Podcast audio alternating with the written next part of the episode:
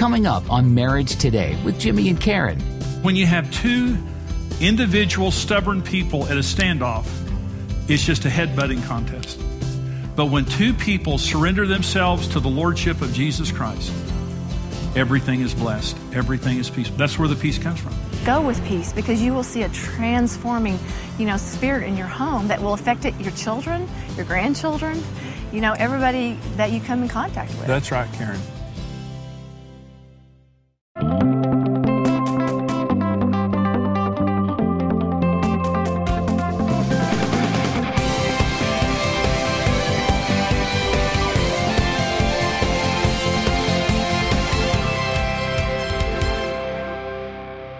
Let me talk about four foundations of true and lasting peace in marriage. And the first is prior agreement. If you're going to have peace in your marriage relationship, you have to have agreement beforehand. This is Amos 3 3. And Amos asks a question that's a very important question. Can two walk together unless they are agreed? Okay, that's, that's the question. The answer is absolutely not. And the longest journey in life is marriage. If, if you're not in agreement and you're walking in marriage and one person's going this way and the other person's going that way, it creates conflict. It creates a lot of conflict. And that, that's what happened in our relationship. And so every couple enters into marriage, you know, hoping to have a great marriage, hoping to have harmony and peace and all the blessings of marriage. But if you don't have prior agreement in your marriage, it's a pipe dream. And so I started out in ministry. What I did was I got couples ready to be married. So when I took couples through pre marriage counseling, I had a couple of different uh, things that I used in pre marriage counseling. One was called a marriage expectation inventory. And I, I, would take couples and I would ask them just certain questions about their marriage. One of the questions was, How many children are you going to have? I had a couple. The man said six, the woman said two. How many of you know that's the problem? And I said, Well, how many are you going to have? And he said, Six. And she said, Not by me, you're not. That couple broke up. That was a deal breaker for him. Thank God they had that conversation before they got married. But most people don't. Is the wife going to work? And one, I asked one couple that, and the woman said no, and he said, "Of course you are." Little, little issue there. Who manages the money? How much can you spend without your spouse's approval? Okay. Who will you spend the holidays with? I asked that to one couple, and she said, "My family. We hate his family." and he said, "Excuse me." Uh, how will you deal with uh, in law problems? I had one couple that I said, well, he was Catholic and she was Protestant. And I said, how, who, whose church are you going to raise your kids in? And he said, oh, mine. And she said, no, I'm not going to your church. They broke up in my office. They had never had a conversation about where they were going to go to church and how they were going to raise their kids and all that. There was another thing that I use called a role concepts analysis, and it asks it's just trying to trying to find out what you believe about roles in marriage. Uh, one question is who will do the housework. Most the number one reason the couples fight is over housework and over the, the house itself. Who will mow the yard? Who will discipline the kids? There's one question that I ask on role concepts analysis: Is it okay for a woman to initiate sex? And I had a young man say, "No, it's not okay." And I said, Get out of my office. You're too stupid to get married. and so, but the majority, if, if I wouldn't have led those couples through the process of talking about those things, they would have never talked about it. In other words, there's no prior agreement. We, we have not, we're entering into the most important relationship in our lives, and we don't, we don't even know if we agree. We have been dating to impress, and we've been afraid to have deep conversations for fear it would split us up. And then you get married and you find out you marry someone completely different than you thought you did. And you start having problems. And that's one of the things that Karen and I did. There are three levels of communication in marriage. And this is very, very critical. Three levels. One is proactive communication. Proactive means we're doing it ahead of time. See, when you have a budget, one of the most important things about having a budget financially isn't the numbers on the page, it's a proactive conversation. We're not going to react to money all the time. We're going to sit down and talk about it and take the emotion out of it. It's not, not saying it's not emotional at all. But when you're proactively talking, it means, you know, before money is an issue next Christmas, let's sit down and talk about Christmas. Before money is an issue, you know, let's sit down and talk about all the different issues so that we can resolve it now. Proactive, it takes the emotion out of it and we're, we decide beforehand. Now we can walk together. The second type of communication is reactive communication. And this is where the, the peace leaves the relationship. We're reacting to the kids, we're reacting to, to work, we're reacting to money, we're reacting to sex, we're reacting to all these things because we haven't talked about these things. The third level is radioactive communication. This is somebody's going to get hurt. And when Karen and I got married, um, I didn't know about money languages. You know, we have, there are different money languages. And um, I see money as love. Karen sees money as security. There's no right or wrong way, so there's nothing wrong about it. But Karen likes to save. Karen's a saver. And so I like to save, and I'm conservative financially, but I, it's easier for me to spend than it is Karen. Well, when we got married, we couldn't talk about money because I thought she was a tightwad and she thought I was a spendthrift. And I told her, You're a tightwad, Karen. And she said, Jimmy, you're a spendthrift. Boy, I hated it when she said that. Oh. And I said, You know, Karen, you're the kind of a person that's going to die with all your money in a mattress. And nobody's going to like you. And she said, Well, at least I'll have a mattress. And so, you know, that wasn't a good conversation. So we, we fought all the, we couldn't talk about money. And so until one day I heard about the different money languages, and I teach about this in Marriage on the Rock in the session on money. I go into detail on it. But the point being, we could not talk about money. Well, how many of you know you have to talk about money? It's all day, every day that money is happening in your marriage. We had an issue that dropped into the radioactive category, which meant we couldn't even bring the subject up. And so it was terrible. So let me talk about the, how to get issues coming out of the radioactive or reactive into the proactive arena. The first thing you have to do is clear out the radioactive issues and make them a priority. You have to sit and, and there's a, the old saying, how do you eat an elephant? And that is one bite at a time. And if you've been married for a few years and you realize, you know, we have several issues that are radioactive. And if you're in a blended family, it's even easier to have radioactive issues in a blended family. And so if you have radioactive issues, you say, you know something, that's not okay. We're not okay with this. We, because we have not agreed these issues have become very emotional, and they're keeping us from being intimate and having a sense of peace and goodwill between us. And so we are going to resolve these issues.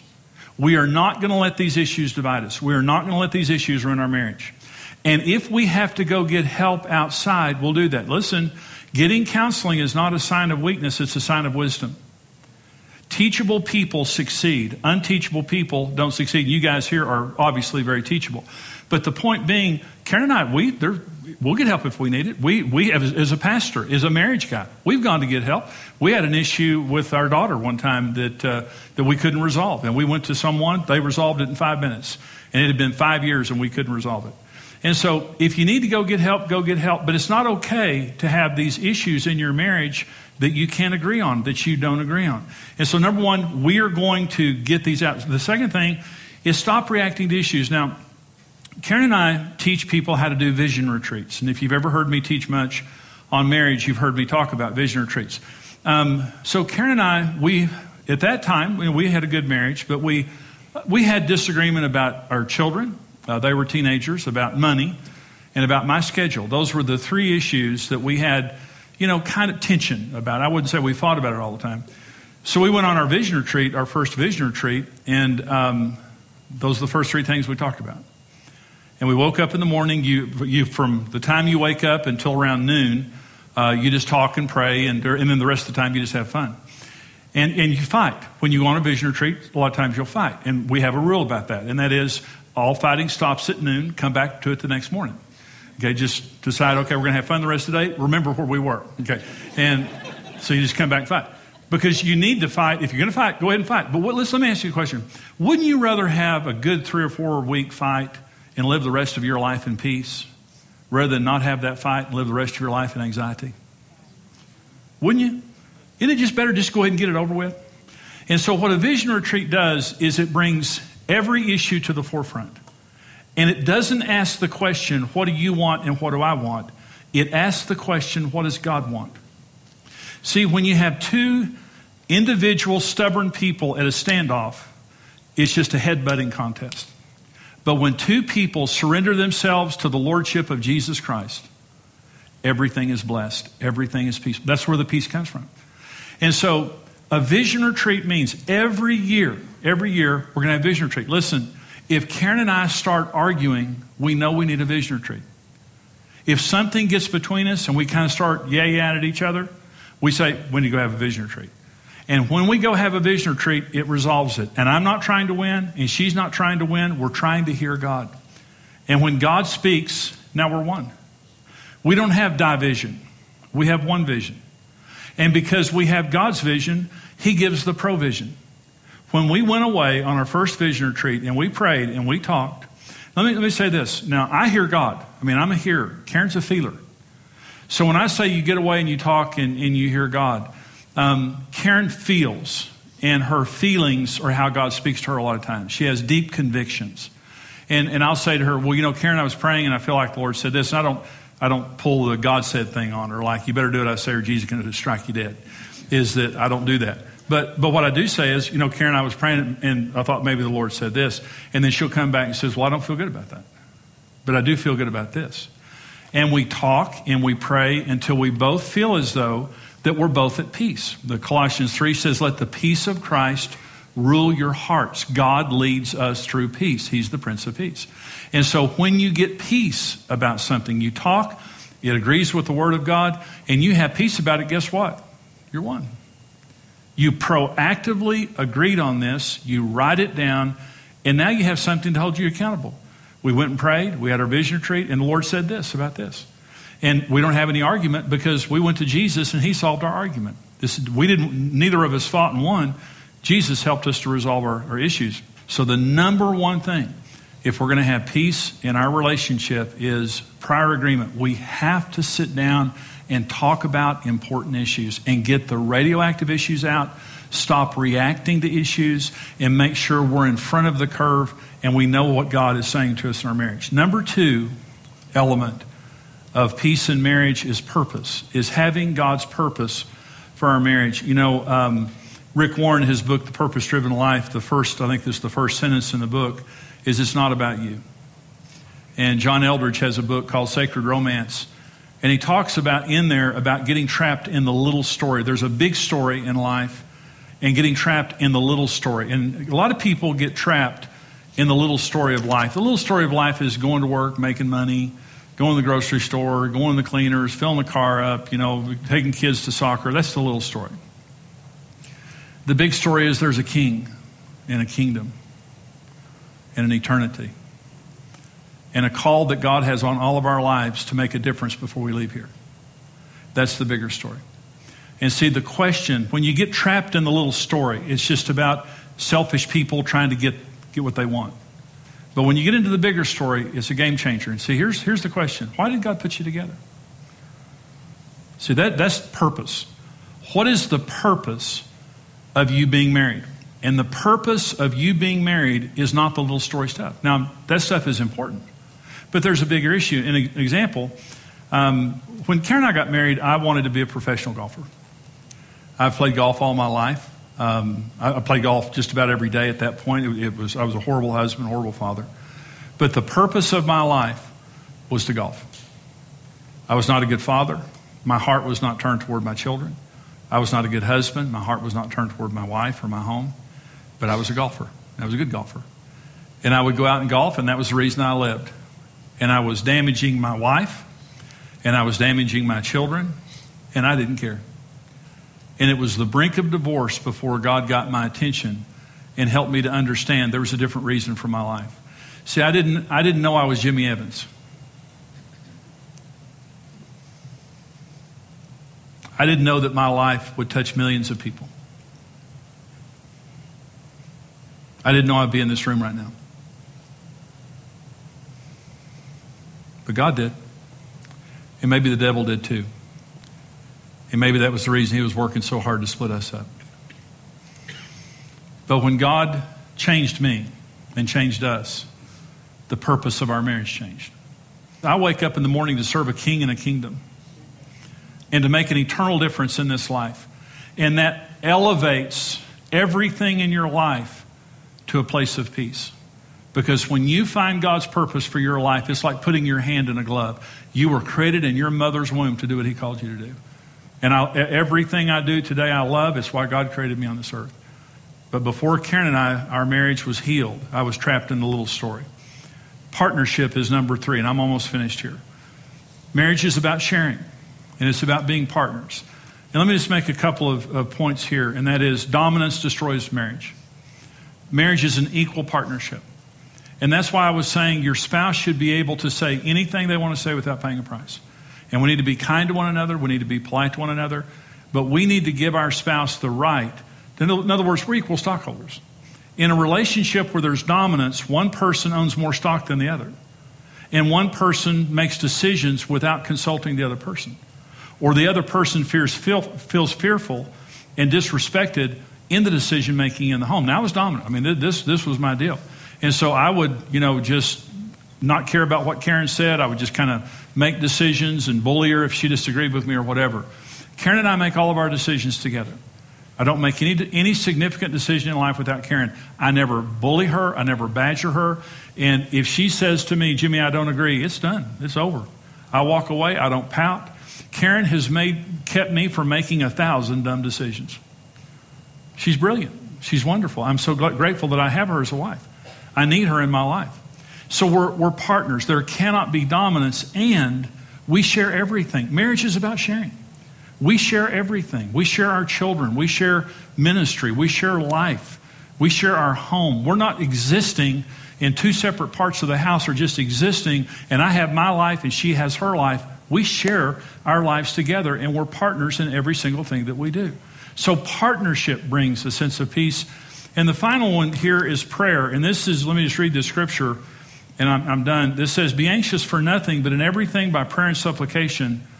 With thanksgiving, let your requests be made known to God, and the peace of God, which surpasses all understanding, will guard your hearts and minds through Christ Jesus. Now, so don't be anxious for anything. Anxiety is a choice.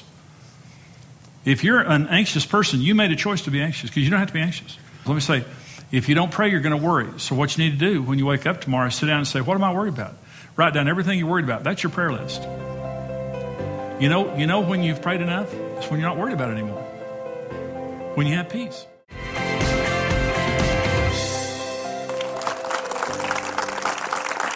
This teaching today, uh, this Karen, this program is on peace. It's the secret of lasting peace in marriage. Uh, I remember uh, early in our marriage when we had no peace in our home whatsoever.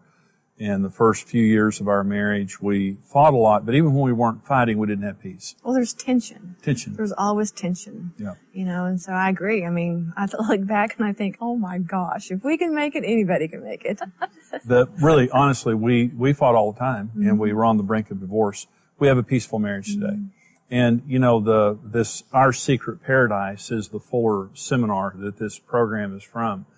And God made marriage in a paradise called Eden. Mm-hmm. And the thing about a paradise is there's peace. Yeah. You know, it does, it's not a paradise if it's not peaceful. Well, and the serpent hadn't showed up yet. That's, well, that's right. well, but God designed marriage to be full of peace mm-hmm. and not conflict and not turmoil and all of that. And so in this program today, we're talking about, you know, several of the ingredients, but I want to talk about one. When I do seminars around the world, um, I talk about the issue of dominance. Mm-hmm.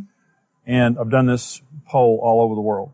And, and I ask people, uh, how many of you were raised in a home where one of your parents was clearly dominant? okay. We're, we're not going to answer that because our parents watch our program. So, but, um, 70% of hands go up immediately. Mm-hmm. And then I ask the question, how many of you believe that had a negative effect on your family? Every hand goes right back up. The number one issue that causes lack of passion and intimacy in marriage is dominance. Mm-hmm. And you, you, have to be partners. That's what I was saying in the teaching. There has mm-hmm. to be a mm-hmm. partnership. This is why we didn't have peace, Karen. Mm-hmm. Early in our marriages, I was dominant. Yeah. And I didn't like to be controlled. that's, well, that's right. No one does. but, you know, I, I love the, the fact that you were willing to, you know, begin to change, you know, your behavior. I mean, so many couples, you know, they're, they're just so stuck and doing it their way and the dominance and the control. You know, and I, I like to say all the time, humility goes so far. Yeah. I mean, you're, it, it can be your best friend. And, you know, just the fact that uh, uh, there's nothing more endearing to me than a man that's humble. Yeah. I mean, because I look at men and I think they're strong, they're, they're providers, they're, they bring security. And when one is dominant doing that, it's so unattractive. But when they're humble and they're doing all those things that are right, it's so endearing. And yeah. so, you know, for a dominant person, it may be difficult to, you know, say, you know, maybe my way isn't the highway. Well, maybe it, it's not the best way. Yeah. And, and the thing is, Karen, you started getting healthy and mm-hmm. you began to stand up to me, which caused me to react. And my first reaction was tell you get out of the house. Yeah. I didn't like it. But ultimately what happened in our marriage is we became equals. Mm-hmm. You have to be partners. Mm-hmm. If you're going to have peace in your relationship, no one can dominate the relationship. And today we're partners. Mm-hmm. You know, if, if our marriage were a corporation, we're equal partners. We both have the same amount of stock. Well, and even in our parent situation, you know, you said, you know, obviously we had dominant parents, but you know, as they've grown older, yeah. you know, you watch that dominance go because you realize you're fighting over things that are not important. Right. You know, you're, you're, you're trying to control things that are just not that important. Yeah. You know, and it's like, really, this fight's, you really want to go all the way there? It's like, no, don't. Just, you know, lay your swords down and, and, and go with peace because you will see a transforming, you know, spirit in your home that Absolutely. will affect it, your children, your grandchildren, yeah. you know, everybody that you come in contact with. That's right, Karen. A- absolutely. You know, the, you can have peace in your home and that, that's what we're saying. And sitting down and learning to talk about things before they become issues, learning to pray together, you know, being partners and not dominating each other. And the, if you are, and by the way, just as many women are dominant as men. Mm-hmm. So if you're a dominant man or woman, sit down. If you're being dominated, stand up, insist on respect, and talk about things together. Work as a team, and you'll have peace in your home. And I'll tell you, it's it's it's the prize of marriage when you have that kind of peace. And that's how God designed marriage to, to operate.